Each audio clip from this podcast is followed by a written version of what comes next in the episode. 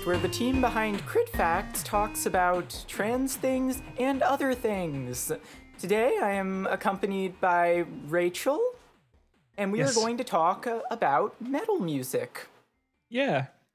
Or just music in general, I guess. I, ju- I don't know how far we can uh, get with just metal, but um, hey, it's worth a shot, I guess. So, uh, to begin, uh, so I checked out your band yesterday uh, as part of my MWE series, and uh, I must say I really did enjoy the album. Thank you. Uh, yeah, that means uh, that's Dust of Obscure Devastation, I think. yes, that, that was the one that I was able to find. Yeah. yeah. I'm glad you uh, enjoyed it. It's um um that that, that album was uh, took more than 4 years off of my life, if you can believe that. And uh, it, it really uh, reminded me a lot of uh, Fear Factory, but like more dance, I guess. more I- I, dance. I, say, I, I say that as a good thing. I, I say that as a good thing. I mean, Um, and, and I, I have nothing against like dance music in general. Um, uh, I'm actually quite an omnivore when it comes to uh, different types of music. Now, in my case, I'm more specifically into metal, but I do enjoy some other genres as well. Uh, So, uh, do you want to talk at all about uh, that album or about your band? Yeah, sure. I mean, I could I can ramble about that. Yeah, like I said, it took uh, it took more than four years of my life, and that was definitely a labor of love. Um, we um, dust dust of obscure devastation went through just a lot of uh, turmoil, and um, yeah, um, at the end, like after uh, a year of the release, um, uh, the singer uh, had to leave the band due to di- like different like um yeah there's just different preferences and just lots of miscommunications. We just had to uh, we just had to say goodbye i guess. And um, there was just a lot of strain in general because uh, especially if you're working in like a creative team like that and things um, and and the communication doesn't go all too well then yeah, that can go, cause a lot of strain and a lot of stress just in general. But um, I do think the end result is worth it. It is um, like if I look back at it, I think I've said this uh, on my own stream when um, when Anthony uh, mentioned it. But um, when I look back at it, um, the one thing that I think is I, I uh, I think I could have done a little bit better on was like just the fact that there is maybe a little bit too much variety on the album. Like it, it, it you know what I mean? It's it does get a little bit, you know, like I, I do think there's like a lot packed packed into that one album, and I think um, for like a musician like myself, and you know, just like a general like musical omnivore like myself, uh, I think that's very exciting. But I don't think um, every listener will have that that same experience. So I think uh, just making it just a little bit more consistent would have been um, would would have made it appeal more to like I don't know like a general audience. Now, But, um, uh, yeah. I, now I, I did enjoy the album, uh, and yeah, I can kind of relate to that issue of uh, an album potentially being too varied. Because although I've not formally released anything, I've recorded a few few different demos, and one of the problems I find cropping up is that all the songs sound very different. Uh, and Yeah. it's like, uh, well, on the one hand, I like showing off the variety of songs that I can come up with, but also uh, listeners, I, I do worry about whether they like that. Although, Exactly, again, since yeah. I haven't formally released anything, it's like on some level I'm less concerned with what listeners want to hear because, well, Yeah. not that many people are going to be listening to it regardless. Mm. Um, Yeah. that's the that's the way I feel about my own stuff. Well, I think in in my case, um, I think the the more technical stuff can get really out of hand. like for me, when I'm writing music, it can get uh, like um, like I, I always like to spice it up and just to make it a little bit more interesting to play. And it usually involves uh, just different like tempo variations, or uh, in most cases, uh, just like different um, time signatures. And that's uh, th- that's definitely like interesting to play, but it can also make the music sound very confusing and Mhm. you know like if you're not used to that kind of thing like i don't know like if uh like yeah it kind of comes down to like do you really enjoy the technical music and yeah, yeah. and, i think mo- mo- most mu- most musicians like uh, like experienced musicians will like that sort of thing but like the average listener will just uh th- they will just hear like a maelstrom of just just chaos it's not always appealing and I think that is like a trap it's possible to fall into is this Yeah. this thing of like uh, writing really technical things. Uh, like uh, my my last demo tape that I recorded uh, had a song that alternated between seven four and nine four. I have no idea if uh, uh, if anyone else would actually notice that unless they were like a you know a musician themselves. Exactly, yeah. Uh, and, and even then, they probably would just think it sounds weird. Yeah, yeah. Uh, That's that's like a very common, um, uh, very common issue, uh, and a lot of comments that I've hear that I've heard from like just re- regular listeners have been like, "Oh, it's, it does sound it does sound kind of weird," you know, and that's just because we have just so many different influences, so many Yeah. technical s- shit to just show off, and it's really cool to just be like, "Oh, listen to this."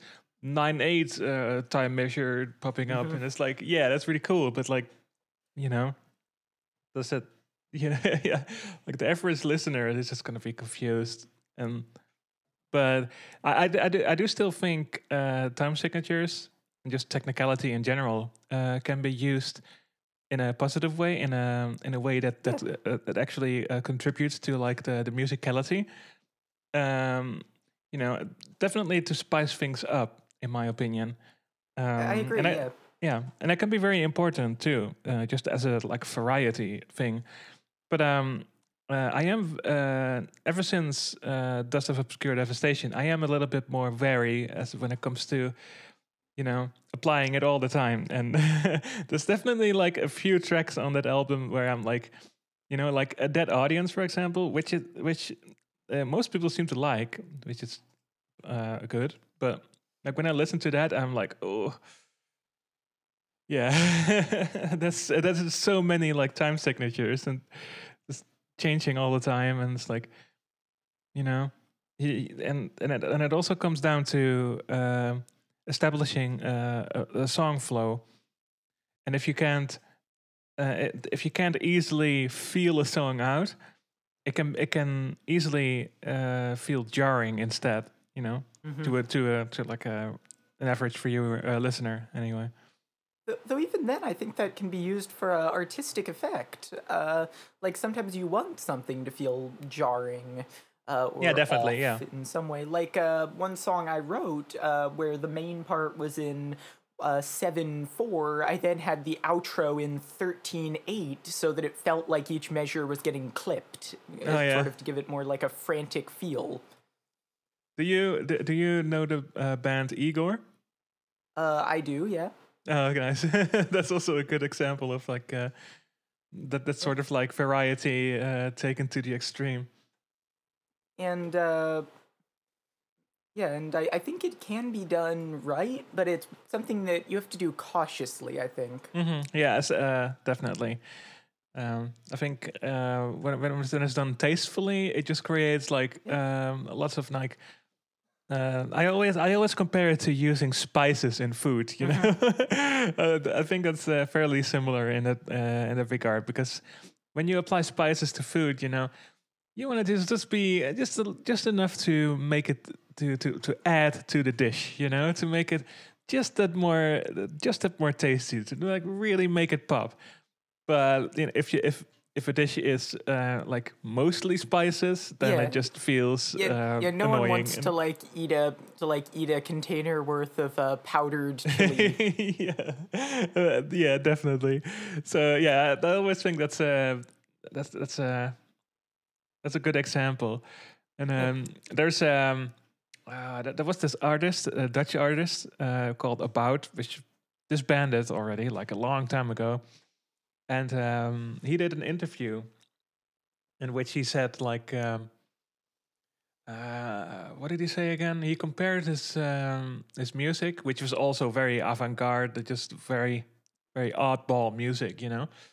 And um, he compared it to uh, eating uh, or drinking a very delicious uh, soup that's just really hot. You know, it's like it's really hot, and you want to drink more of it, but you have to be really cautious because it's really hot. You know, you have to be you have to drink it very carefully. You know, and I don't know why, but like this this this quote has, has has always just stuck with me because it's just I don't know. I I- feel like it's very uh very on point when it comes to variety in uh, in music like that. You know, in my opinion, at least. Yeah, I agree. Uh, and so, uh, something else uh, that I would say, uh, as someone who's uh, enjoys listening to metal music, and as someone who is a musician, although not really uh, one that's released uh, anything formally yet. Well, that's fine. Uh, uh, what I would say as well is that uh, one does have to uh, balance, I guess, what the audience might want to hear and what you want to do as an individual. But also, there's, uh, but also there's the question of like, uh, since in my case at least, I'm not doing this to make money. I'm doing this just because I. I want to make music. Um, it's like on some level, I feel like that gives me a license of sorts to um, be as weird as I want to be with it. Mm. Uh, yeah yeah I, I definitely um, i definitely see that um, uh, that's definitely a good thing although in my i- uh, just just coming coming from my perspective i always think that um, this is a little bit of a double-edged sword um, just because whenever i write music i always do it for myself obviously you know like it's always coming coming just from a place that is just uh, that is me. Um, and first of and first and foremost, I wanna I, I write what I think would be interesting, you know. But at the same time, um, you know, if if I didn't want other people to uh, to hear it, I I wouldn't I would simply not bother recording it, you know, like I wouldn't uh, or or releasing it for that matter.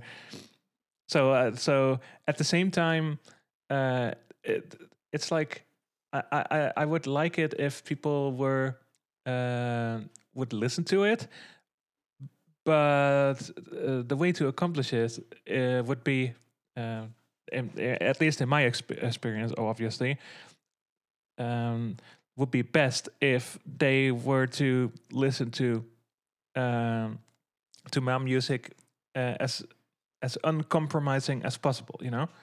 mhm.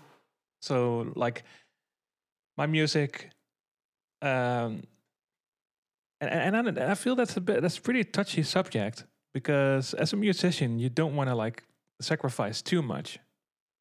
But yeah, wh- wh- And what especially in metal, where we make like a big deal of you know not selling out or of not going to commercial. oh yeah yeah yeah in the scene, and and you know of of uh, it, it, and there's this whole purity culture around that.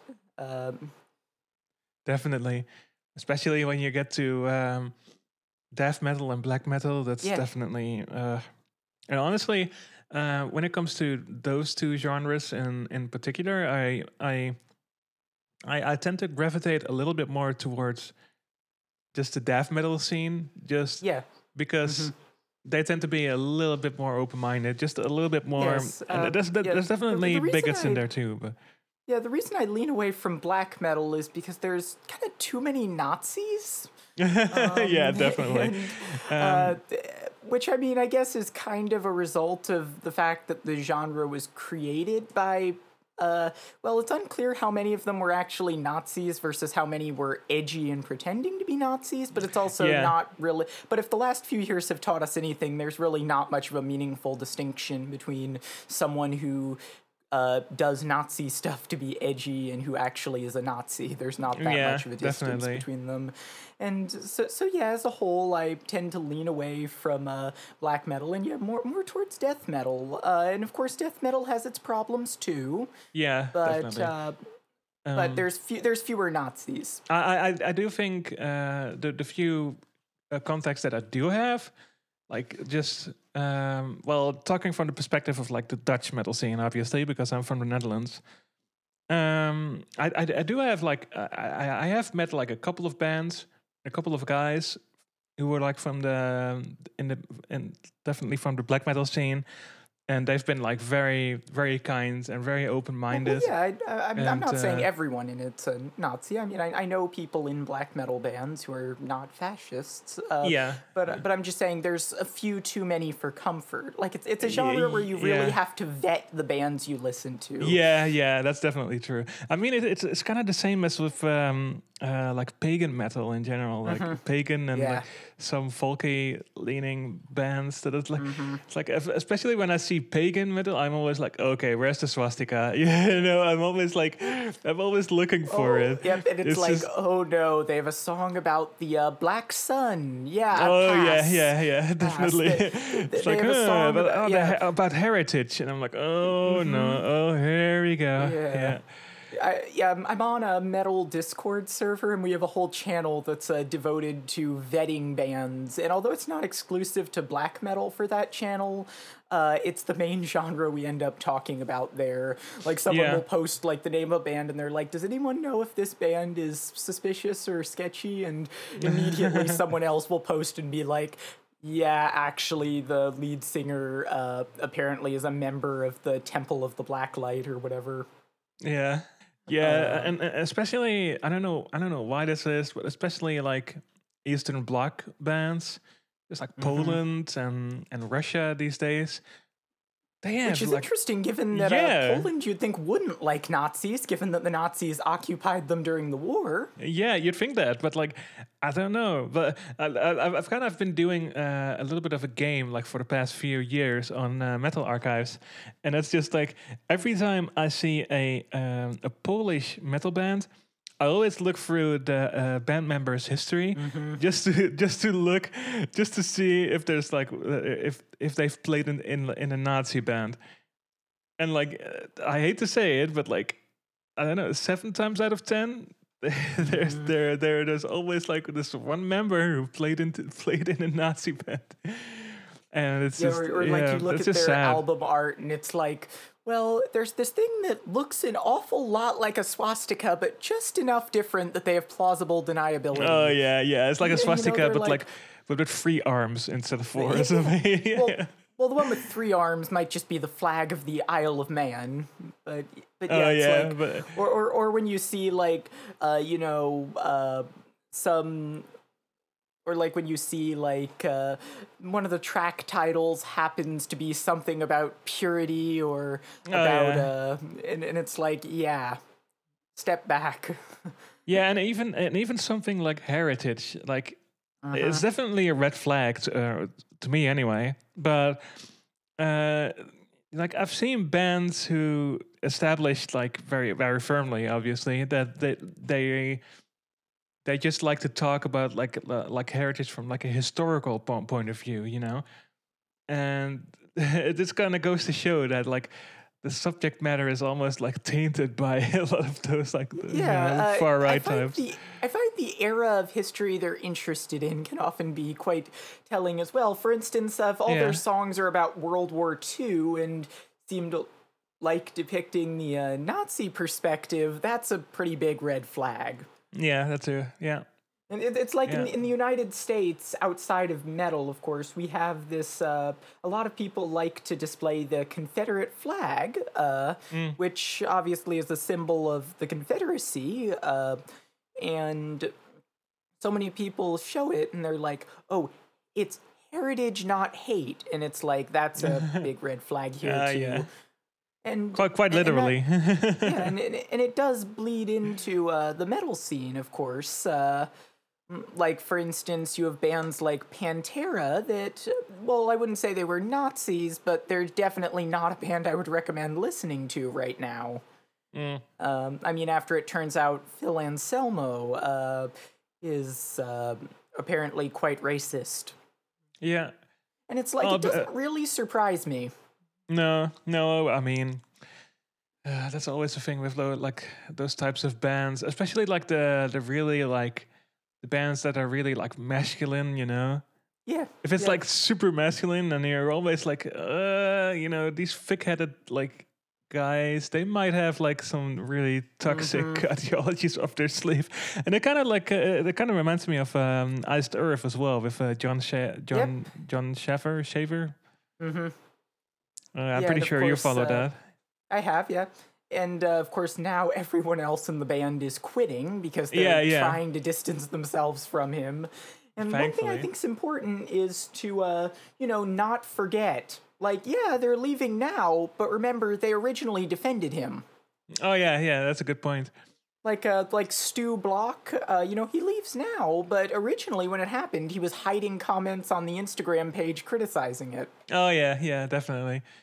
I don't know. I, uh, it's quite sad actually, but then again, I guess the writing was on the wall when it came to, when it came to Iced Earth. At least in like the Yeah, lyrical It, does, it uh, doesn't sense. surprise me. Uh, and uh, or, or it's like, or it's like not even just necessarily with racism or far right extremism, but even with like more ostensibly like left leaning scenes or bands, you sometimes do get these bigotries combined with the extreme masculinity. Like, uh, for instance, uh, that time Jamey Jasta uh, threatened to kill a gay guy and announced himself as a proud homophobe.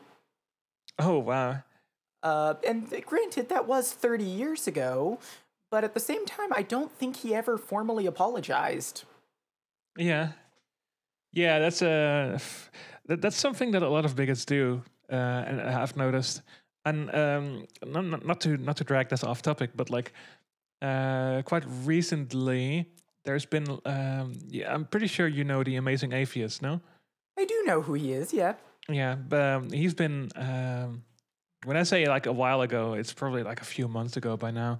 But he's been like uh, doing, uh, showing up on people's podcasts and all that. Uh, he uh, he also talked to Vaush, and basically what if what he's been doing is like he's been basically coming out as like, well, you know, as this really progressive type, you know.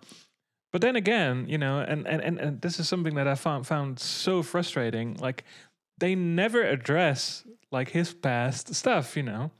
His Uh, and- past, uh, you know, outings were like, like grossly, like, like you Yeah, know, he, like he's grossly misogynistic in the past. yeah, uh, absolutely. And Uh, he, he never and he never apologized. And then, of course, Yeah. even more recently, like I think this was just a few weeks ago, he said he was proud to be ableist. oh yeah, yeah, yeah. I, And I then he changed his like screen name to uh, the Amazing Ableist. Oh yeah, very funny. Like, oh, And, it, and it's and it's like what a barrel of uh, laughs.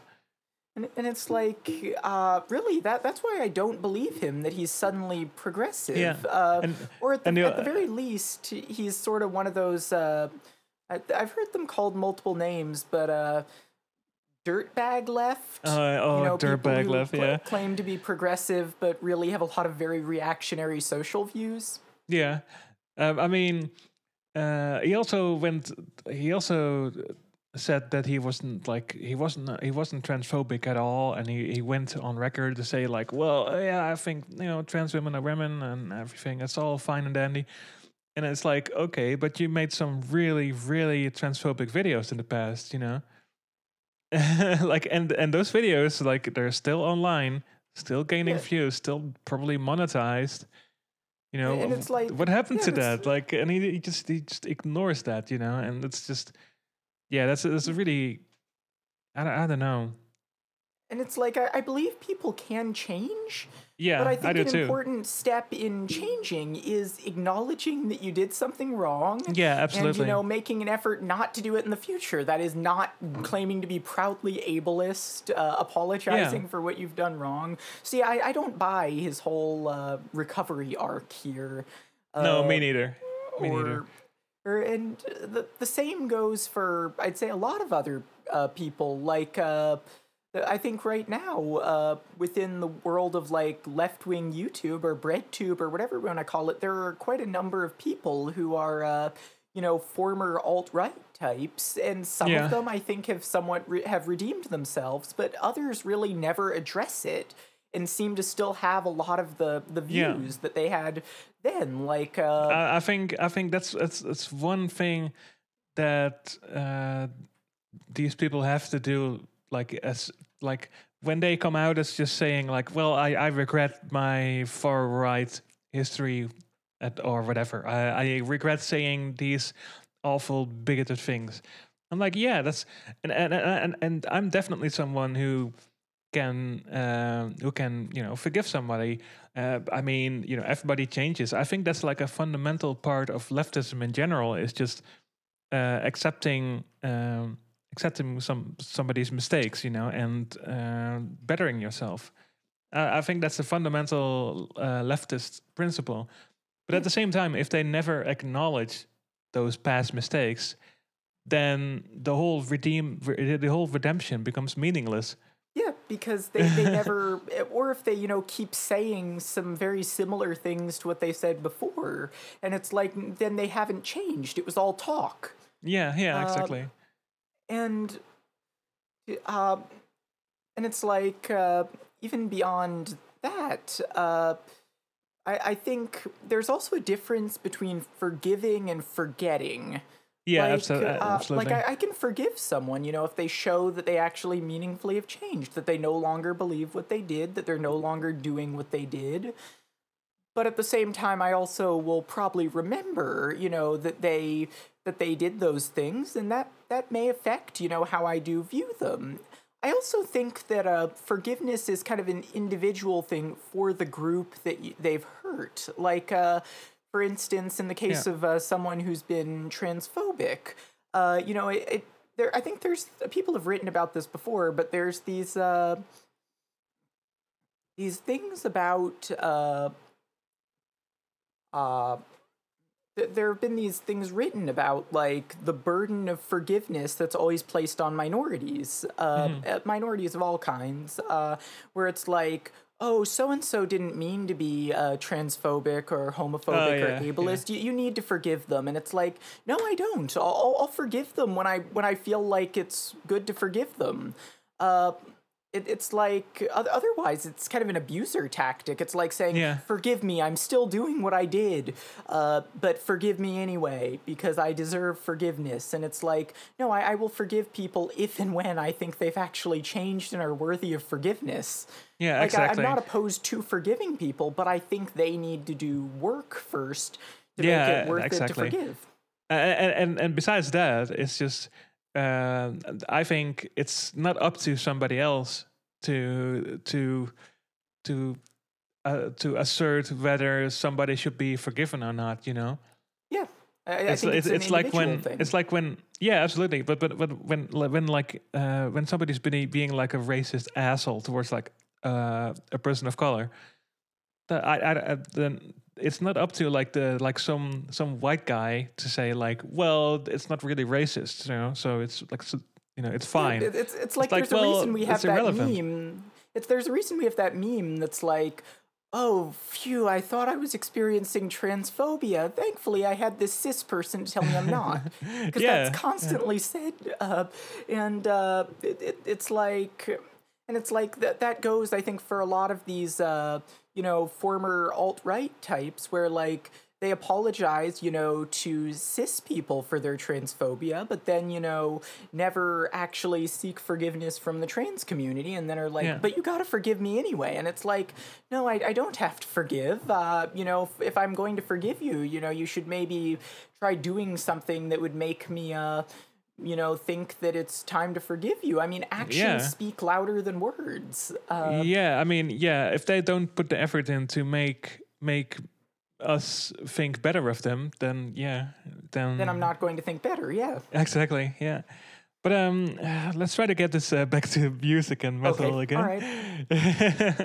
All right. Well, we'll circle back to that. Yeah. yeah let's uh, let's do a little circle back i guess um let's see uh what are your? I, I, I'll, I guess I'll just say like, what are what are, what are some of your favorite bands?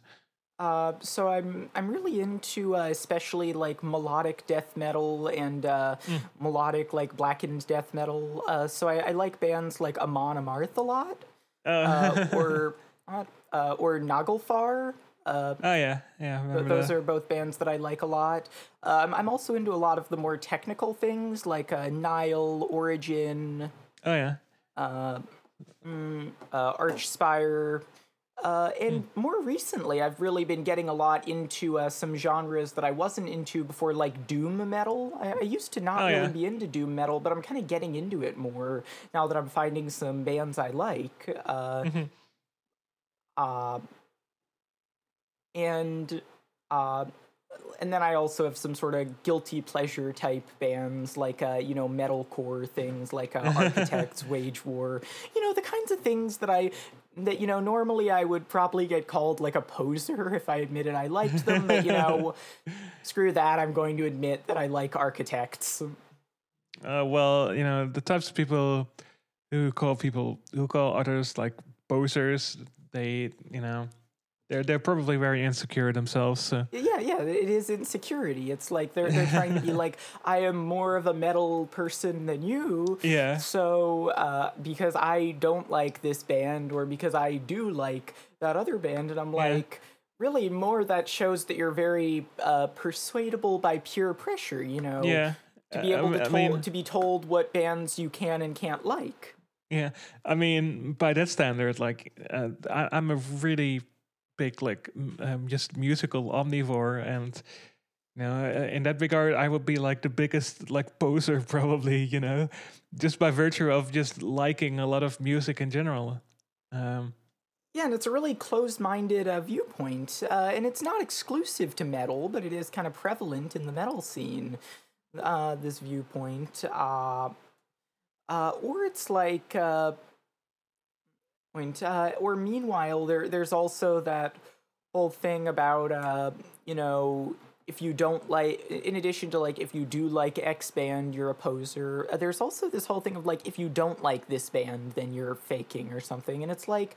Yeah, I'm, I'm going Oh, to yeah. admit, you know, there there are some bands that like a lot of people like that I just don't get. I mean, I'm not saying Yeah. that they're like bad. I'm just saying I don't get why people like them so much. Like a Lamb of God, for instance. I I, I don't get why people like them so much. I I, uh, I guess maybe I just can't get into them, but like to me, it just seems like their music's kind of repetitive and all the songs kind of sound the same. yeah. It's like, the, yeah. I kind of, I kind of have that with uh, with Iron Maiden, honestly. And I Oh. know, like any any like metal heavy metal fan will just freak out like right about now. But Yeah. like, I just I, I I've never enjoyed Iron Maiden, and I just like I don't think they're like awful. Absolutely not. Like uh, they're toler it's tolerable music, I think, but it's like every song is the same, you know, to me at least.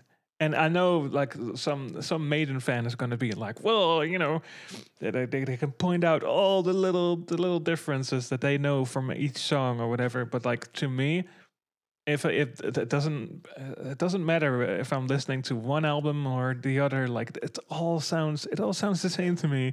And like that's, the and same. that's how I feel about yeah. uh, ACDC. And I, I know I'm not the Oh, only yeah. person who feels this way about ACDC because that kind of thing's always leveled at them.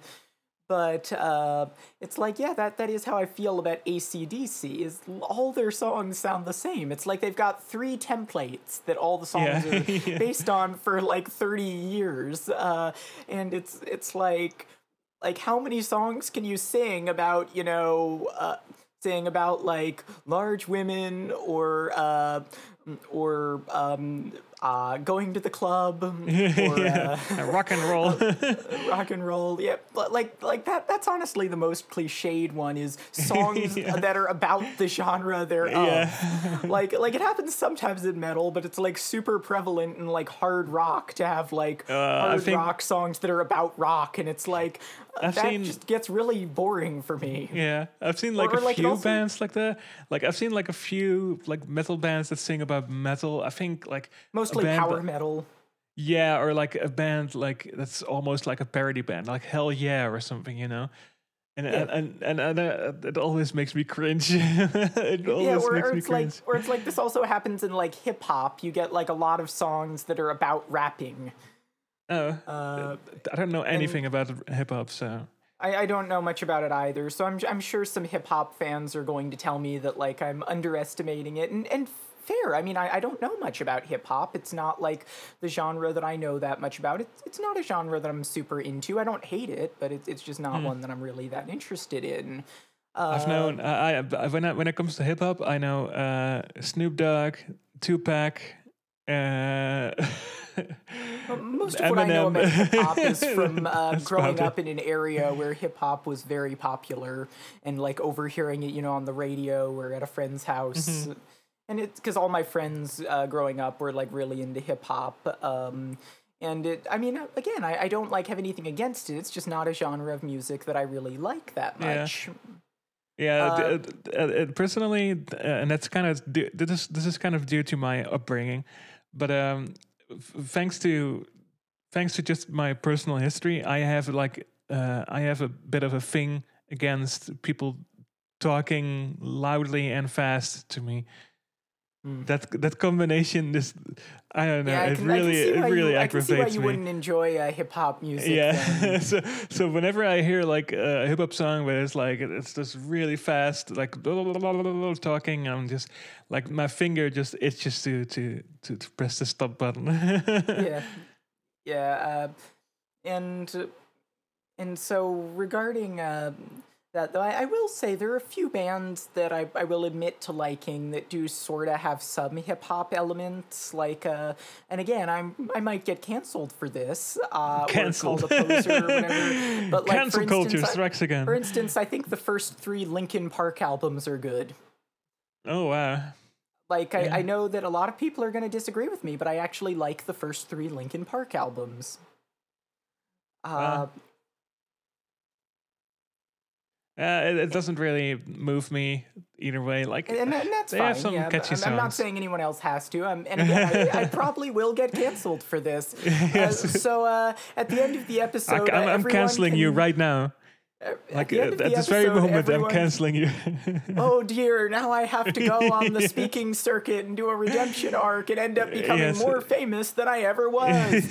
I am a martyr for free speech about Linkin Park. yes like at, at this moment i'm i'm like you're just being cancelled and you you have no no life anymore all of your income has been or something Yeah, I'll, I'll just have to write a book about uh, how canceled I've been and how uh, and how you know how I've fallen and how I'm a martyr of free speech.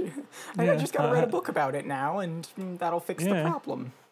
yeah Um, I mean, my, my thing about cancel culture is I, I don't think it's really a a real thing the way the right claims it is because, well, because pretty much everyone who they cite is like getting canceled. Uh, It's- regardless it's, of their um, point on the political spectrum, comes back with like more like more prominence than they Yeah, had. It, it's but- like a strategic career move. yeah absolutely and but but and besides that it's also um uh yeah but besides besides besides that fact it's also um it, it also goes goes against their so-called freedom to of, of speech you know their freedom of speech to critique um, anything and anyone you know Yeah, that seems to be like a really prominent thing about these like these alt right figures, and they're they're like, oh, I'm so pro free speech, and then and then and then and then somebody critiques like their favorite like millionaire, and it's like, oh, cancel culture strikes again. It's like what? But do you like critique or not? Like, do you like free speech or what? Yeah, like they just like, don't like uh, free speech.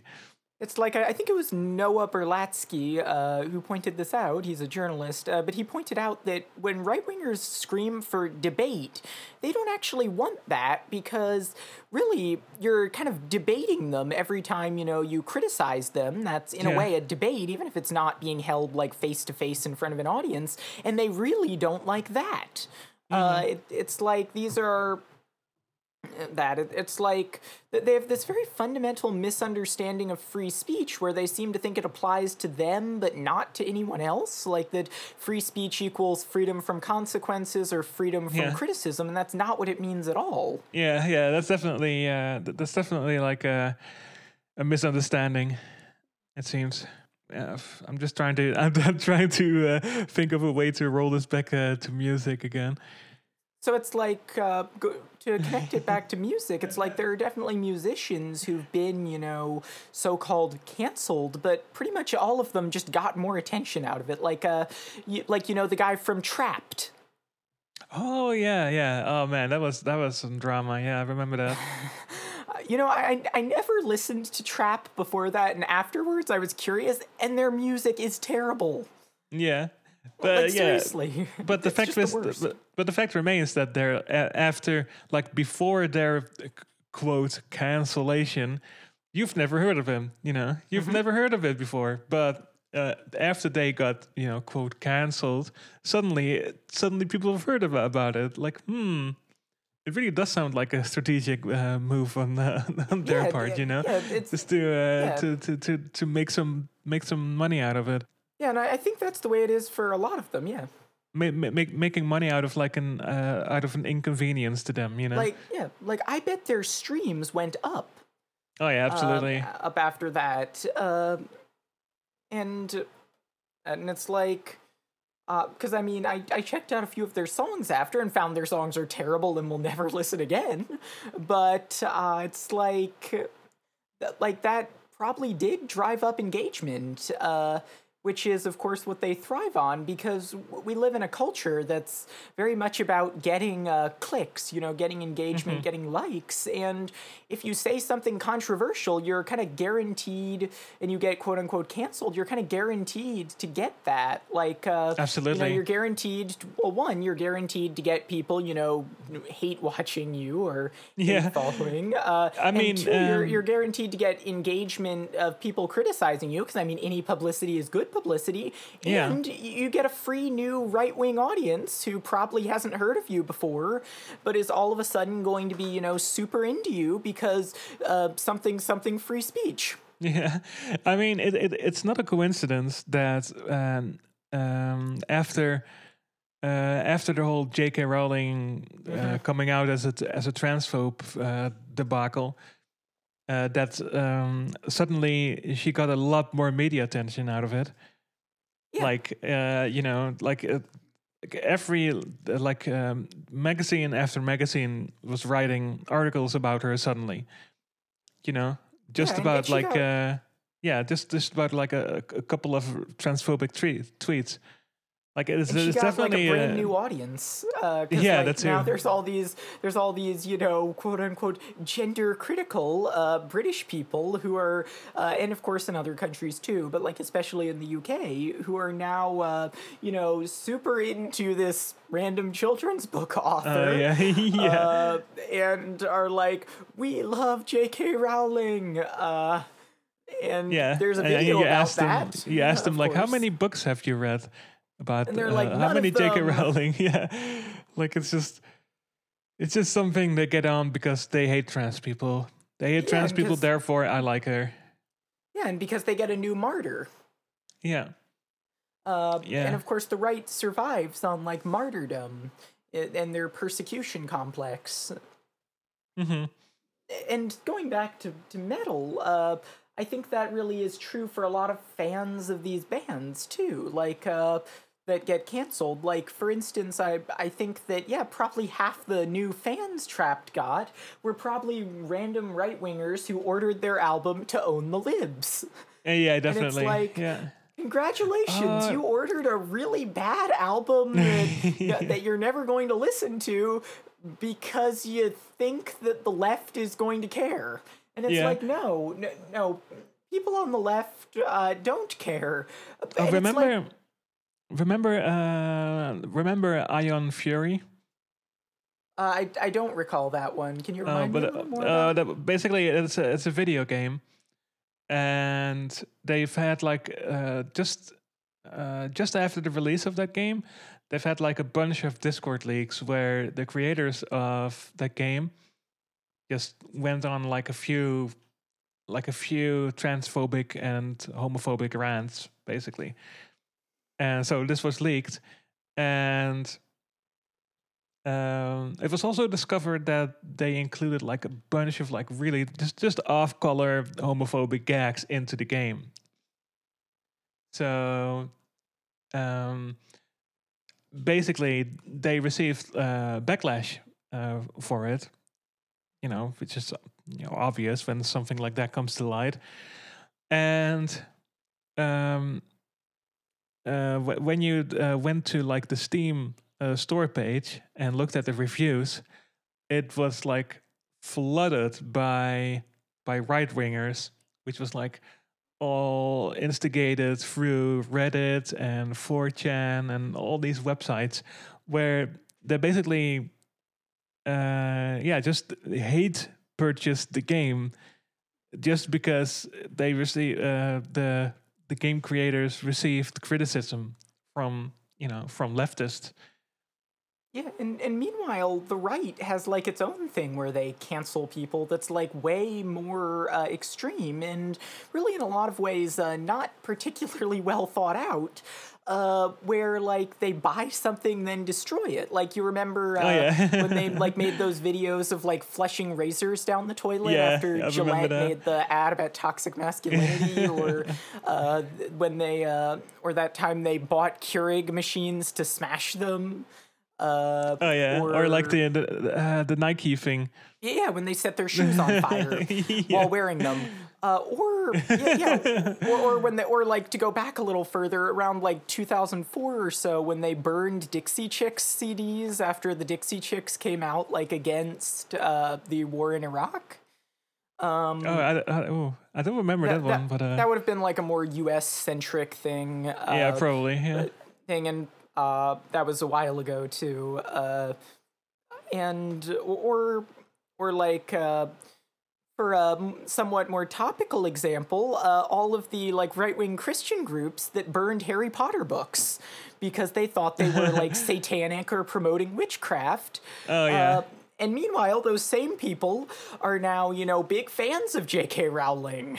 yeah yeah it, it, they're it all like- yeah. depends it, it's it's so context sensitive to these to these people like uh, one moment uh, they think it's they think it's it's bad it's the devil's work you know especially since uh, since th- the J.K. Rowling books were just really popular among like a certain set of millennials, you know, Yeah. basically, and um, and then suddenly it's like uh, now it's just weaponized by boomers. Just just stick it to them to those same millennials, you know.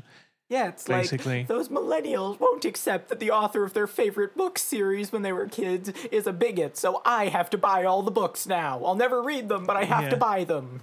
yeah, the same books I said uh, uh, uh, totally sucked. And that I said were satanic and burned. Yes. now I have to buy another copy. Uh, Yeah, uh, and and it's like uh, and, and it's like to give uh, or or it's like to give another kind of right wing cancel culture. You, you remember uh, how like uh, when that Marvel movie uh, came out? I forget which one because I don't really follow Marvel stuff. Uh, came out Uh, with like a woman lead character. Uh, yeah, how uh, they yeah, all like pre-bombed it with negative reviews yeah, the uh, Captain Marvel before movie. it even came out. That, and it's like, is that not you know an attempt to cancel something, which really didn't work, given that uh, that I think that movie went on to be like one of the best-selling movies in uh, film history. Yeah. But uh, like, uh, I actually I might be mixing it up with Avengers Endgame, but they didn't like that one either. No, either um, way. It's because they tried to bomb that one at the uh, on Rotten Tomatoes, and it ended Mm. up. Uh, and instead, it ended up becoming like the highest-grossing film Oh, yeah. ever made. Yeah, that uh, Endgame definitely. But um, I think that that, that that that just goes to show how, uh, yeah, like I said, how context sensitive it is.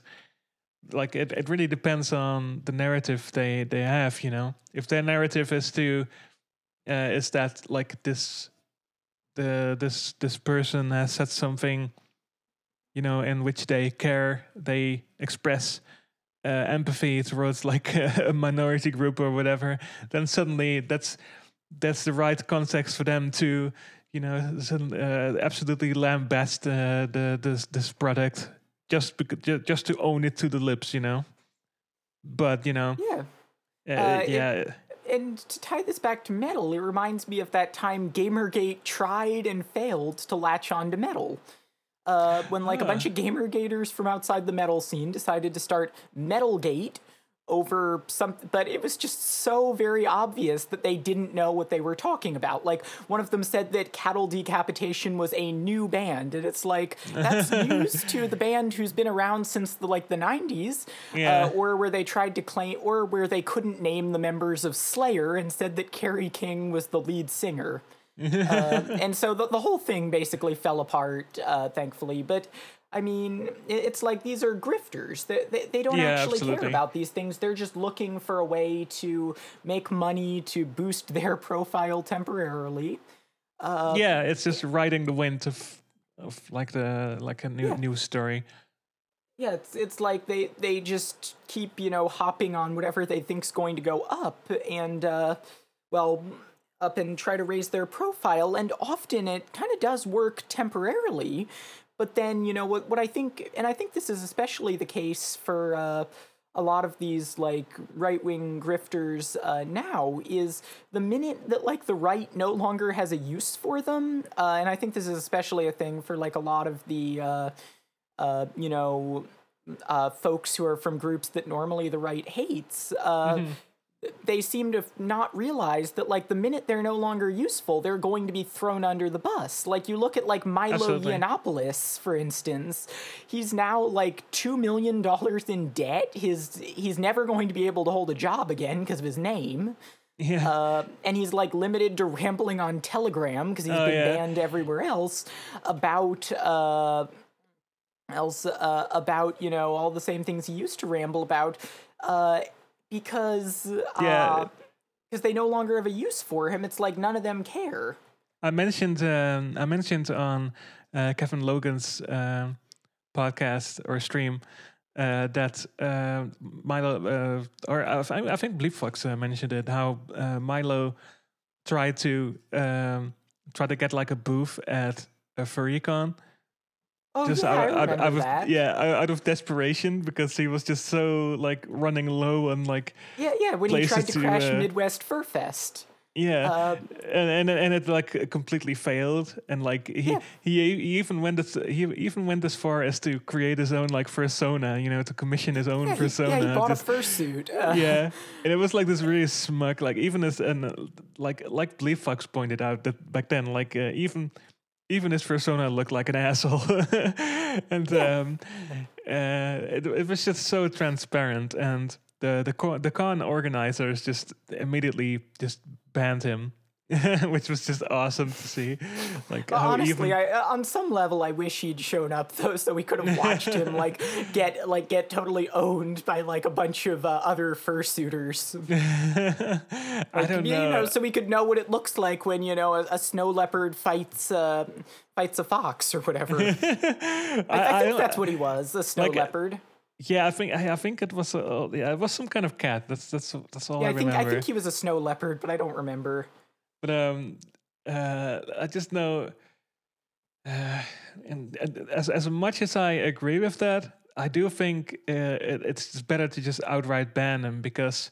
Yeah. Uh, as much as it pains me to say, like these uh, right-wing grifters, especially like uh, somebody like um, Milo, his whole his, his whole spiel was just to be uh, to be the outrageous person, you know. Yeah, And, and, and that's like been his grift from the beginning. You know, when Yeah. he wrote that book that I don't think ever got published, but someone Yeah, oh, yeah. leaked like the publisher's annotated version, and like every page was like crossed out and had all these remarks about like, please remove this ethnic joke.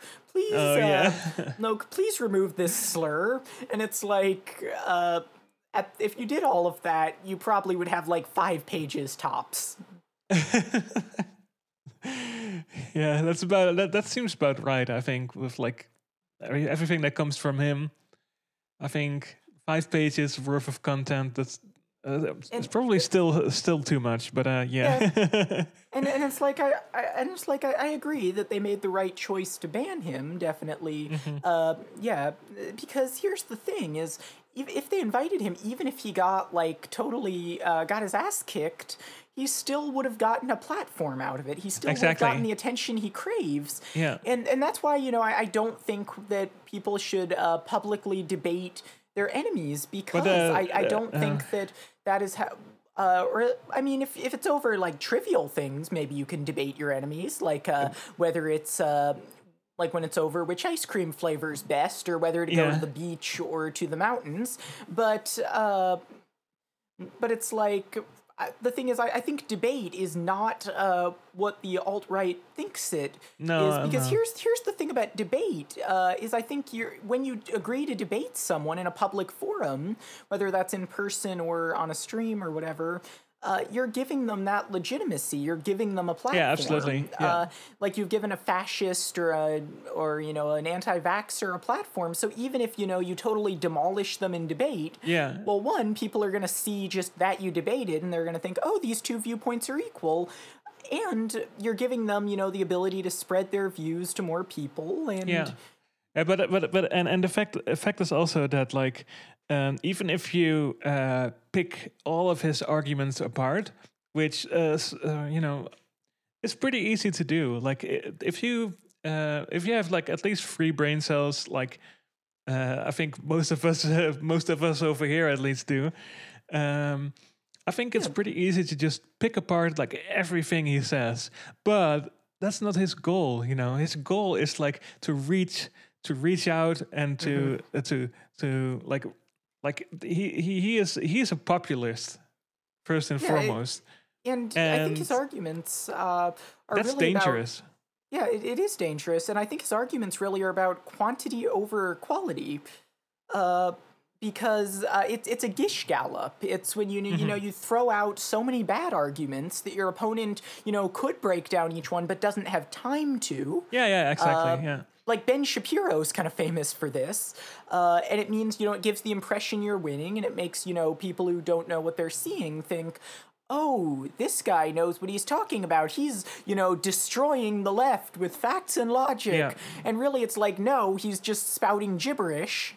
Yeah, you should never be on the uh, on the defending end when when it comes to like arguing with um, fascists or right wingers for that for that matter. You should never be on on the defending end because what you do then is, and you see this a lot on Twitter, um, and even with even even with uh, people who argue against like uh, you know quote gender critical uh, folks, Yeah. and they they they they they end up replying with like over five five tweets just picking apart like every little word. And it's like and i get it obviously. I think they're doing like a pretty good job dissecting like every little bit. But like the common audience isn't going to see that. What they're going to see is just a person who who is who's writing this long diatribe in in response to one uh to like a single sentence quip you know Yeah, it's like I, I make some some you know shit post about like uh about like a joke or something and they're like actually no no no because something something uh gametes yeah something yeah like that.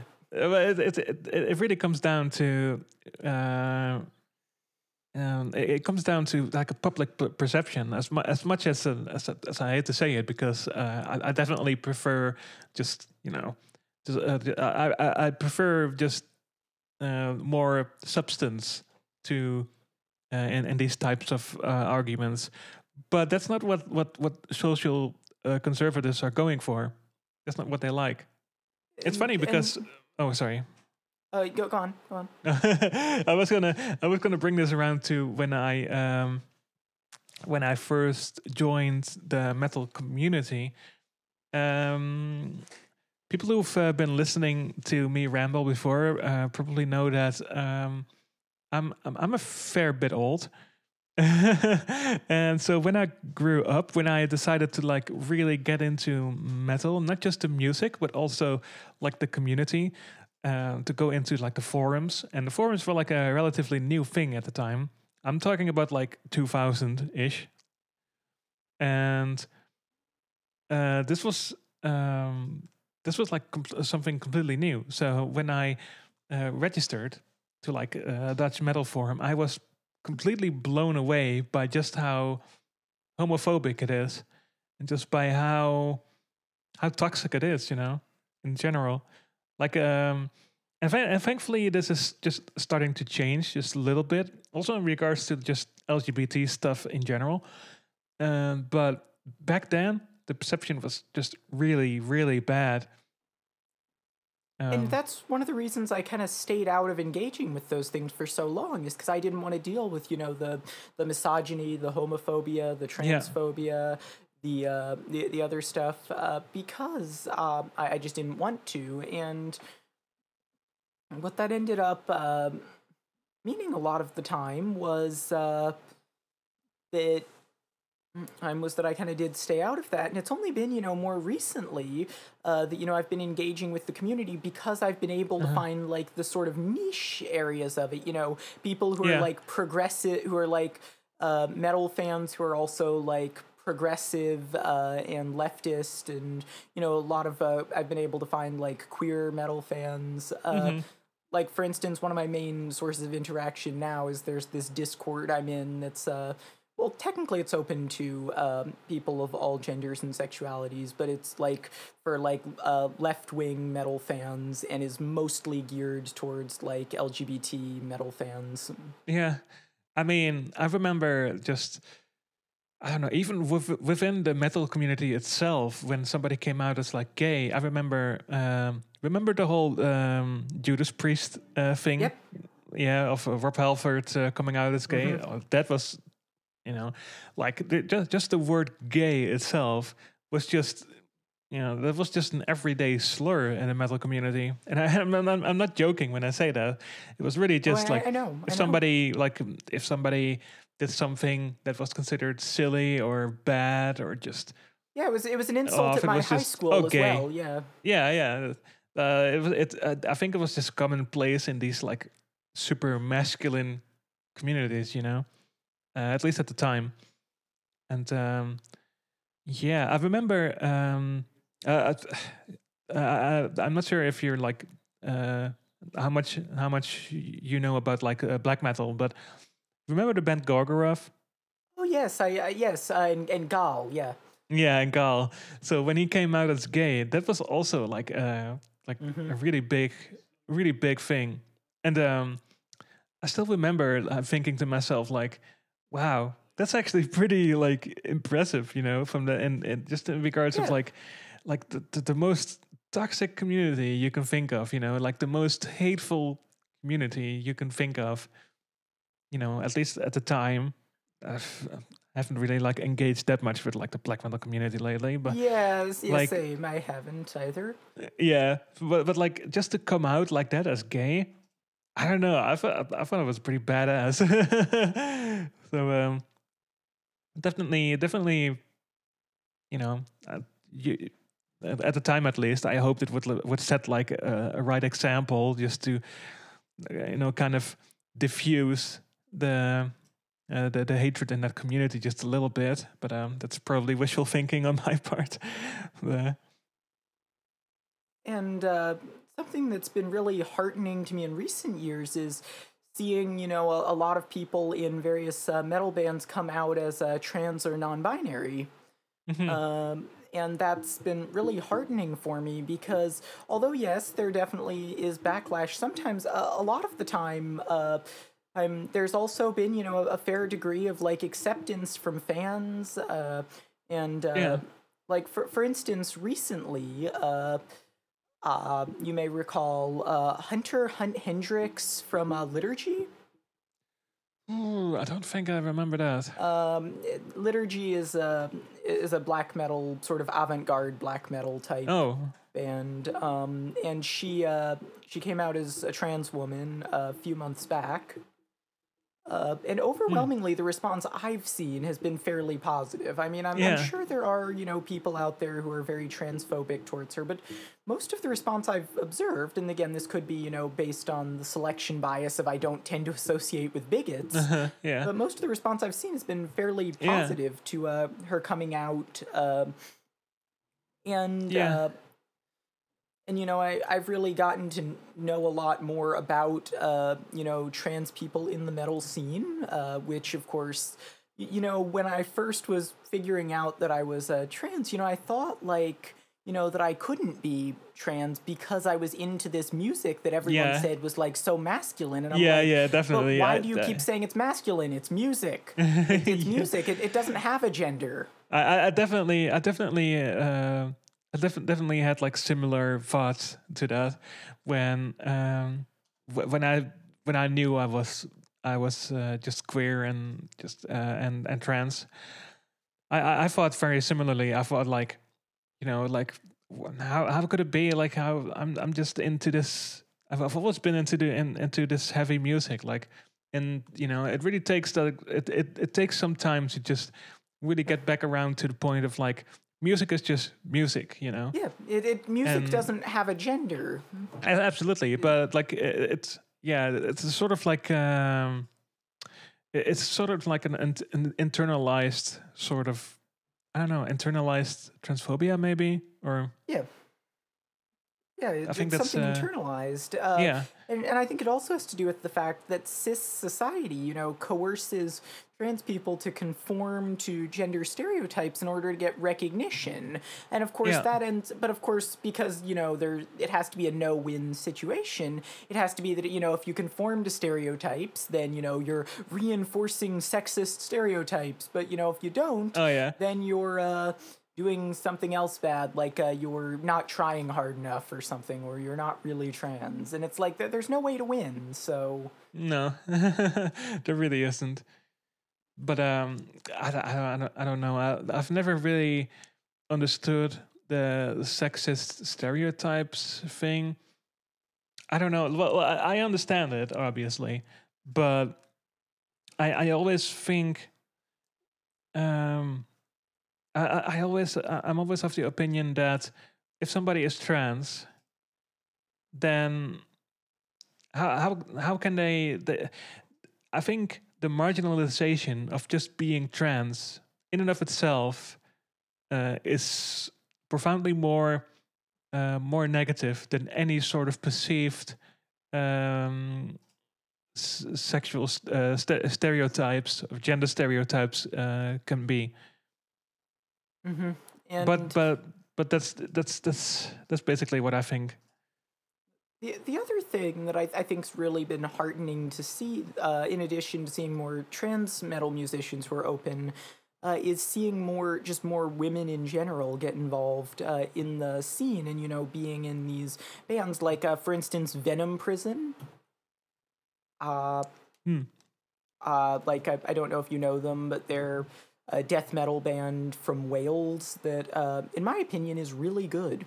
Uh, Like they released what, in my opinion, was the best album of 2019, uh, and just uh, I, I really like seeing that uh, because uh, it's long been like a really male-dominated scene, and I I want Yeah, that absolutely. to change because Yeah. again, I, I think music doesn't have a gender.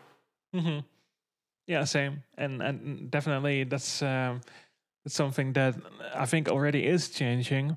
Uh, Like uh, as I said earlier, the the way the the scene was looking when I first joined it, which was like two thousand ish. Uh, it was it really was a shithole. It really was just Mm-hmm. uh, really toxic masculine shithole.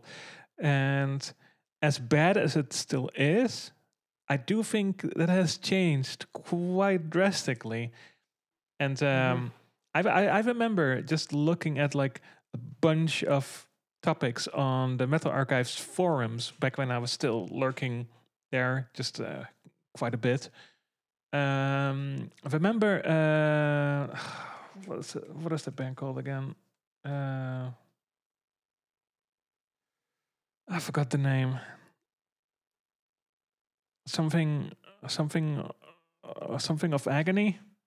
Life, Life of Agony. Life of Agony, yeah. The um, the singer of that band. Uh, yeah, yeah, Mina Caputo. Yeah. Yeah, wh- when she came out as trans, I remember that was also a pretty big deal. And so I was kind of like lurking on the Metal Archives uh, forums just to see like, like oh boy, you know, how is this gonna go down? Because I knew that uh, Life of Agony was like a, a fairly popular band, like that's not super super like popular, but popular enough. And so I was kind of lurking a little bit, and I, I was actually really surprised by the by the reception of that of that news and like I, I was actually really surprised that like the overwhelming majority of the replies I could find on the on the board at that time were all very positive and very accepting and I've, I I remember being genuinely uh, genuinely surprised just because uh, I, I I was really expecting it to just be different. I was expecting it to just be like a complete shit show, basically a complete negative, like you know, yeah, the the, the usual uh, transphobic hysteria, you know. But um, I was really surprised to see that this was this was different, and I think for me that that kind of marked.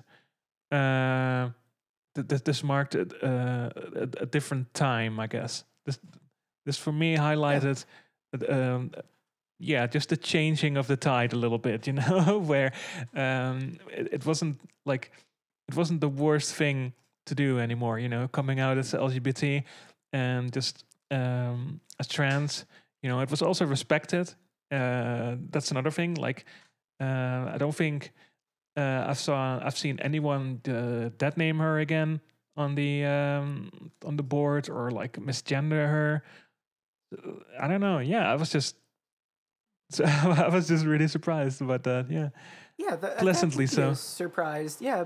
Uh, the thing about uh, Mina Caputo, of course, is since she was like the first prominent metal person to come out as trans, of course, that means I think that a lot of cis people see her as like the representative of trans people in metal, which Oh, yeah. uh, really, which really isn't the case. It, it's like uh, I, guess you could call it maybe the Caitlyn Jenner effect. Yeah, I was gonna say Caitlyn the Jenner same was thing. like a high profile person who came out as trans, and all of a sudden, and to this day, I think a lot of cis people think she's like a representative of the community, and that leads them one to believe that all trans people are like wealthy and white, but Yeah. also, uh, but also there's the fact that uh, she's like super conservative, or at least Caitlyn Yeah. Jenner is. I don't know Mina Caputo's political stance, but I think she is conservative because I know at the beginning of the pandemic she said that she thinks chemtrails are real and that COVID Oh, is really? manufactured. Oh no. Yeah, un- un- unfortunately, uh, she she did say at the start of the pandemic that it was uh, like a manufactured uh, crisis, no. and that chem- Oh, and that she thinks chemtrails are real. So uh, do with that what you will. I mean, I've never been a huge fan of Life of Agony, but um, yeah, me neither. yeah, it's it's less than it's just not really the style of music that I would enjoy. But uh, oh man, that's rough. Yeah, it is unfortunate. As far as I know, uh, Hunter Hunt-Hendrix, uh, who is probably like the next, like the most prominent trans person in metal right now, uh, since she just came out not that long ago and was kind of a rising star before that. Uh, as far as I know, she does not believe in any weird conspiracy theories, so there's that. Good. she can she can be the new uh, trans queen of metal then. the, the trans empress of metal. No, just just joking. of, of course, uh, of course. I mean, as far as I know, the only the only thing about her is that uh, for some reason, all of her music has to be super pretentious, which may or may not be an issue depending on Oh, a lot so- of factors. It's like a, like the contra of uh, of uh, what I mean is like she, like uh, if you read like her things that she's written about her albums, they're all like extremely pretentious. oh no. Oh, it And I- depends. if if, if it's to your taste. that's not necessarily a bad thing. Again, No, no, no, no. no it's, it's just, I mean, it, it is something that kind of puts me off. That is also that's that's also a reason besides all the other reasons why I don't really care much about Contra, because Yeah, that, a that's lot of- you know? yeah. Yeah, that that actually is a decent comparison between the two. I mean, my my issue with Contra is not so much the theatrical side, so much as that uh, she ends up, I, I guess, again, the same effect, sort of, of not so much what she is, but what cis people perceive her to be. Um, yeah, I, I like how people perceive her as like some sort of representative of the trans community and how cis people you know might watch her videos and think okay this is what trans people are like this is what they think this is Yeah, how i yeah. will and, and and i think that it's not so much what she is so much as what she's seen to be i mean she definitely has done some very problematic things like uh, her whole thing with buck angel her uh, Mm-hmm. Yeah, definitely. Yeah, and uh, uh, so, so think- yeah, that that's I guess my problem. I'm not saying she's like horrible. I'm just saying that she does have some things that I wish she hadn't done. Uh, and Yeah. definitely not really good things, like her whole transmedicalism thing, Uh-huh, yeah. uh, and that time that she bullied an autistic trans woman. I think uh, her entire community is pretty toxic by itself. Yes, that yes, But, her, her um, fans. Yeah, her, yeah, her the s- the fans definitely can yeah. be toxic, uh, and I think that's true for a lot of these uh, popular YouTubers. yeah, like uh, yeah. you know if you criticize like uh, one that i'm not even going to name because otherwise the fans will come after me uh, but whose last name is a type of box that goes in the ground Oh. um, you know who i'm talking about Oh yeah, sure? yeah, yeah, uh, yeah yes. if, if you so much as criticize that uh, or sorry i think i just used the wrong pronoun if you so much as criticize them uh, apologies apologies um, then uh, all their fans will come after you Well, for me, um, class reductionists all go into the bin. So Yep. Yeah. Class reductionism is reductionism is pretty terrible, and that's also why Yeah. I'm like not a fan of a certain other one who, again, I won't name, but whose Yes. uh, who- whose name starts with uh, the same letter as Violet. yes, Yeah, he. I, I don't like him either. Although that's also because of that time he went on a rant about how uh, about how trans people are poisonous or whatever. oh no, Yeah, he, he had this four hour long stream where he went on a rant uh, while talking to a trans person about how she was a cancer to the left, uh, and then he deleted the stream. But then, but now what that means is that if you mention that point, all the fans will scream at you about context. You know, like the Jordan Peterson fans. oh no. There's really no context that makes that better. I've not watched the No. stream, but I know someone who did, and they what they said basically was that the context, if anything, makes it worse. Ugh. Ugh, trash people. Yeah.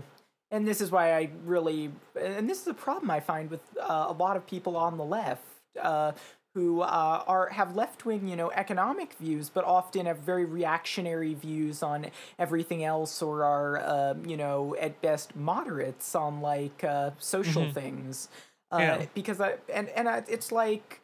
It's like a common criticism that's leveled at like a lot of liberals is uh, that they're you know too fiscally conservative even while being somewhat socially progressive and i think the left in a lot of ways a lot of uh, mainstream leftists have kind of the opposite problem in a way where they're uh, you know very uh, fiscally progressive but really not socially progressive and i think to truly be progressive in either of those you kind of have to be progressive on both really uh, Yeah. like uh, Yeah. it like it's like for instance i think it's impossible to get rid of uh, say uh, systematic misogyny without addressing things like uh, the pay gap or the issue of maternity leave. Yeah, uh, absolutely. It's, Or uh, meanwhile, I think it's also impossible to eliminate economic inequality without, you know, dealing with uh, things like racism. yeah, that's that's that's why intersectionality is just so important. Uh, yeah, and, And, uh, unfortunately, I think a lot of the left fails at that. Yeah, yeah, uh, definitely. And um, it's it's it's kind of similar to when uh, like a tankie guy approaches you and they go Mm-hmm. like, "Well, I'm on the left," and I'm just like, "No, no, you go in the bin." yeah, yeah, and it's like you're, and it's like, uh, yeah, yeah, or when you get like you know someone who's uh, and, and I find this is also a problem with a lot of these people who are you know former far right types who you know claim to be leftists now.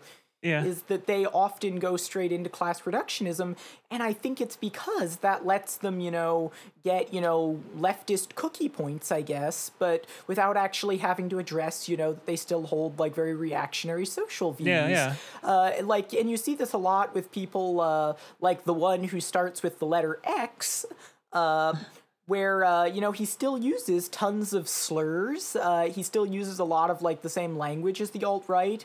Uh, and you know when you hear terms thrown around like you know woke scold, I, I hate Oh, that yeah. term for Oh, so me many too. reasons. Yeah. One, because pretty much every pejorative use of the word woke is racist in nature, because the word itself is originally from uh, from African American vernacular English. But uh, also because the word scold, of course, has a very misogynistic history. Uh, but it's like even aside from aside from that, it's like these are people who uh, are then trying to convert more from the alt right. But what they're telling them, instead of telling them, you know, how to be leftists, is they're telling them this is how to sound somewhat like a leftist while still holding like neo-Nazi views on Yeah, uh, yeah, various much. minorities. Um, you know, and it's like, no, you are not a leftist if you believe that there's some sort of uh, conspiracy being run by Jews to make people gay. Uh, you are not a leftist if you believe that uh, that there's a Jewish space laser that makes people gay or whatever they believe these Yeah. days. Um, Yeah. Uh, or and it's like what what they're doing when they market to those kinds of people and tell them you can be a leftist if you pick up these economic talking points is they're not expanding the left. They're left and or making the left bigger. They're just making the left more hospitable to fascists and less hospitable to the minorities that make up kind of a key part of it. Yeah. Uh, yeah, if, if if if anything, that sort of ideology leans closer to like neoliberalism Yeah, than, yeah, uh, or than leftism. or or, or uh, and I guess this is in a way the extreme of neoliberalism is Nazbolism.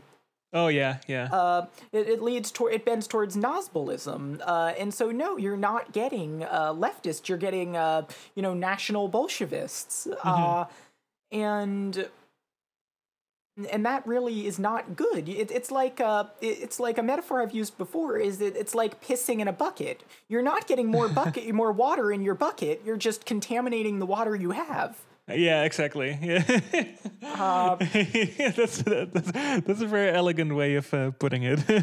and I, I think that's what's happening. Uh, yeah, yeah, I do, I, do- I do agree. Yeah, absolutely. Uh, I couldn't have said it any better. but uh, just out of interest, uh, do you have any interest of joining any bands in the in the near future? Potentially, if I can find any uh, in my uh, sort of uh, area that would be uh, that would really uh, need someone of my skill set. I mean, I'm primarily a guitarist. Uh, I can also play bass, although I'm not as good at it. I am not a vocalist. Uh, I mean, I've done vocals for like my solo demos, but I'm I'm not good at it. Uh, so in, in the future, uh, I, I could potentially see myself joining some bands. I've briefly been in a few in the past, although none of them lasted long. Uh, so yeah, if, I- if I found musicians sort of in my general area who wanted to form a band or some bands that needed a new guitarist and who- who's I could get along with potentially, but also I think I'd have to wait for the pandemic to be over because I yeah, don't obviously, really feel yeah. safe rehearsing uh, with other people during a pandemic. Uh, yeah, my my band is also just on its ass right now due, due to the pandemic. and, So and and of course rehearsing online is pretty much impossible due to latency. yeah, that's that's that's not happening. And so the only way I could see really that it could work is if like the band members were able to form some sort of bubble, which might be possible if you're Metallica. I know they floated that possibility, but I'm not sure if they did it. But it's not possible for you know people like uh, you or I, where you know we have things we have to do, we have jobs and stuff. yeah, we can't just us, hire us common folks. Uh, yeah, we, we can't we can't just you know go and hire someone to do all of the grocery shopping and things that No. require leaving the house and you know quarantine with our bands. Uh, we can't do that. any particular like genre of metal you would like uh, go towards uh, when it comes to like uh, Well, forming the, a the music I enjoy the most is like death metal, melodeath, uh, So yeah, if I if I was seeking a band, the, the, the uh, Swedish uh, variety. post pandemic, yeah, I'd probably be looking for like uh, either straight up death metal or melodic death metal. I don't think I'm necessarily good enough to play most technical death metal. I mean, you know, I I, I like to think I'm getting better every day, you know, just a little bit, but you know, uh, I, I don't think I'm good enough to play like uh, Origin type stuff. Oh yeah, oh that's fair. that's quite a comparison too. To be fair, so Uh, I mean, I've, I've, I mean, I've in the past sort of been able to play some of their things, but not well. Uh, Look, the, the the sweep picked arpeggios at 200 beats per minute kind of get me. uh, sweep picking is just. Uh, uh, I've never been good at sweep things that picking. Looks uh, really cool, but it's like not necessarily. Uh, but it's just really hard. And that's uh, the the other thing is like how practical is it? You know, like if if It it's really like uh, isn't. Yeah, if it's like uh, really essential to your music to sweep pick, like if it's not, then just okay, just just cut it out. You know, it's not like Yeah, it's not gonna break like your music. like tapping has the same thing to it. I mean, tapping's easier in my opinion. Uh, Oh, or yeah, yeah. tapping's easier to do some of, but harder to like get it to sound good, like to be loud enough. Uh, yeah, it's it's but, a. Uh, I think tapping is a bit of a gimmick that, uh, well, well, it- it- well, yeah. it, it's it's it's uh, wh- when you first start start out, it's uh, a bit more of a gimmick. So Mm-hmm. it takes a lot of time to uh, to do well. I think. Yeah, and I, I think it's one of those things that gets abused. Both sweep picking and Yeah. tapping, you know, get abused, and it's way too easy to get into like this thing of like instead of having a solo that suits the song, you instead get like these really, uh, I guess, wanky sort of things where it's like instead of solo that fits with the song, it's look how many notes I can play fast, yeah. and yeah. it's like um, and I- and I know I'm, it's like that's why I, I again I, I don't enjoy like a lot of the it's one of the reasons I don't really like a lot of like hair metal is because it has too much of like that showing off factor. The- the it, shred, you know, the shred, Where yeah. they're yeah yeah where they're like how ma- look how many notes I can play th- in this many seconds, and it's like I- to be fair, but To be fair, I can't play like solos worth shit. So I'm mostly just as a rhythm guitarist. Well, if you if you've listened to the um, to Dust of Obscure I've listened to the Devastation, album, you- yeah. you, you've probably you've probably like noticed that because uh, it, it has like it has a few leads on there, but it's very few uh, few far in between. and and of course that's that's fine. I mean, it, I know. Uh, but the thing is, I I I just feel like if you're going to have a solo, the solo should suit the song. Yeah, It- absolutely. It, yeah. shouldn't. It shouldn't be like uh, one of you. Uh, it, it shouldn't be like uh, the thing that. Uh, mm, what I mean is, it shouldn't be like a show-off piece. Uh, it- it's like minimalist solos No, it's- can be um, really effective. Like a It should serve the music. Like a, for instance, uh, one artist that I think does pretty well in terms of having solos that fit the song, uh, is uh, song for instance uh, is I think in general uh, that most Amon Amarth solos fit the song pretty well. Like most of them aren't that technically difficult uh, to play. There's there's the exception, like for instance the solo in Twilight of the Thunder God, which I think's a guest solo anyway. Uh, that one is showing off. But other than that one, most of them I think fit the song pretty well. They're not like too technically difficult to play. Uh, yeah, that's how it should be, in my opinion. and uh, yeah, and it's it's like it's not showing off too much. They don't use like sweep picking. Uh, they don't really use tapping much. Um, oh, there are a few that use tapping. I think like uh, War of the Gods. I think has tapping in the solo, but uh, it, it's like uh, like I, I think the solo should suit the song, and that's why, for instance. Uh, uh, and it's like, look, I like Slayer's songs, but it's for reasons other than the solos. I, I really don't enjoy the solos so much when it comes to Slayer, and I, I think that's Well- a common viewpoint. I don't like Slayer at all. There is there's my hot take for today. Yeah. I, I, for me, it's like I, I, I like I like Slayer, but I don't particularly enjoy the solos. Like I, I saw Slayer live, and that was a great experience. I'm glad I was able to Hmm. Oh, really? do that before they broke up. Yeah, I, I saw them when they were uh, touring North America on the first part of their farewell tour uh, in 2019. Uh, I saw them. I, sorry. yeah, I, I saw Uh, them with uh, Amon Amarth, Cannibal Corpse, and Lamb of God. That was a good show. Again, even though I can't get into Lamb of God, I, I really did enjoy seeing, you know, Amon Amarth and Cannibal Corpse and Slayer. So, be I- I- it was a good show. I saw um I saw a Slayer in 2006 in Belgium, and it sucked. it sucked. I thought it was so it was so bad, and I felt really bad for like this. Uh, uh, everybody says like, well, have they been when they were probably had an off day. for. Uh, well, that would have been when they were touring for World Painted Blood, right? That was the album that had Uh, come out that year, I think. I uh, think, or I wait, don't that. Uh, might have been 2009. It- they, they, they had some No, really bad albums out around that time. Yeah. The, the way I see it is It's just- Slayer is one thing Slayer and Metallica have in common is their first few albums, in my opinion, are decent. Then after that, it went straight downhill. Ah, yeah, that's. I think that's the common uh, con- consensus. But um, uh, yeah, I- like I- Slayer, I like I like the first five Slayer albums. Uh, I do, I can't really, I don't really like anything that came after. Uh, well, the, the, the, the, I think I think everybody who watched that show, that particular show, uh, was was at a festival.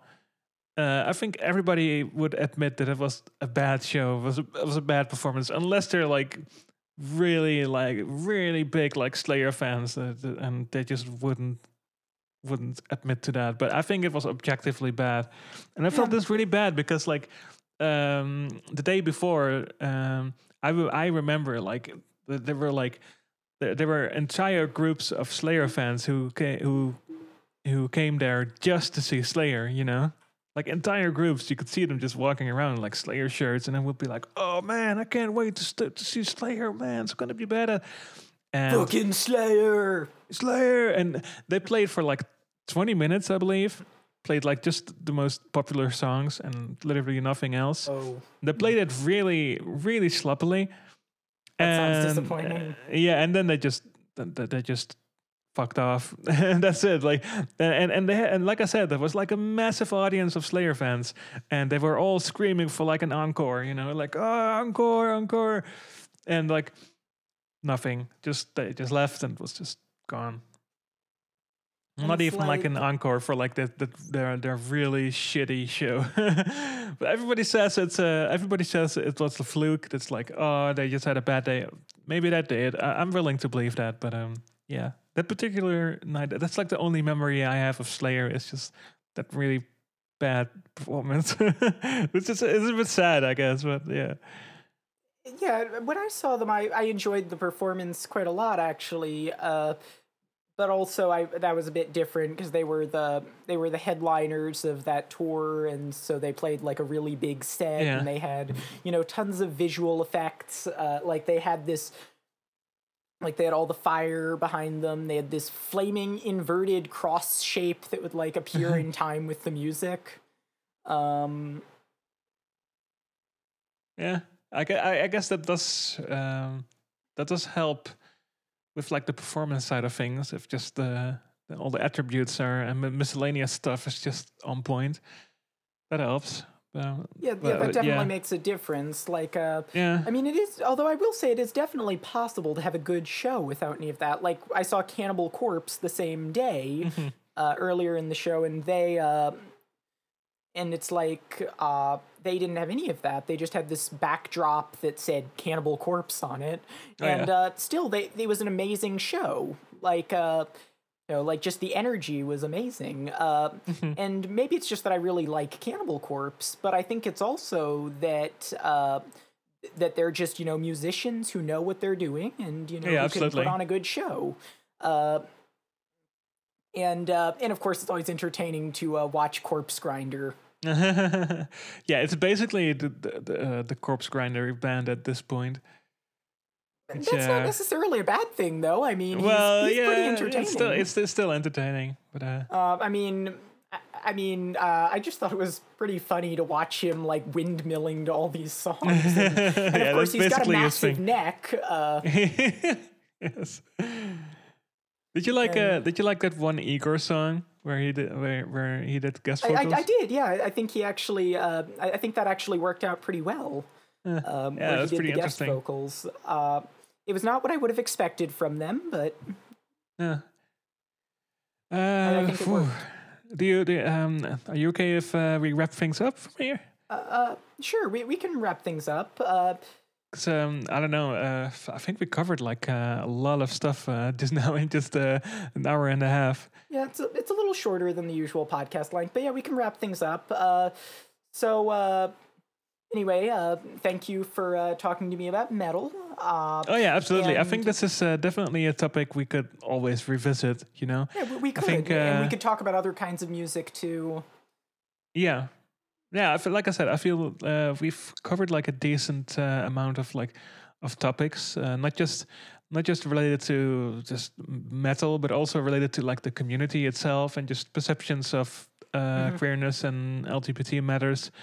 Uh, uh, relating to music in general, which I, I- I think um, makes for like an interesting topic.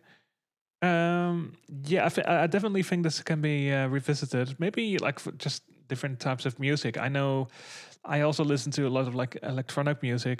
Uh, Uh, now, I, I don't know as much about electronic music, but I could probably learn about it. Or uh, you might be better off talking to uh, talking to uh, Bleep Fox about that one. oh yeah, of course. Well, it's in the name, huh?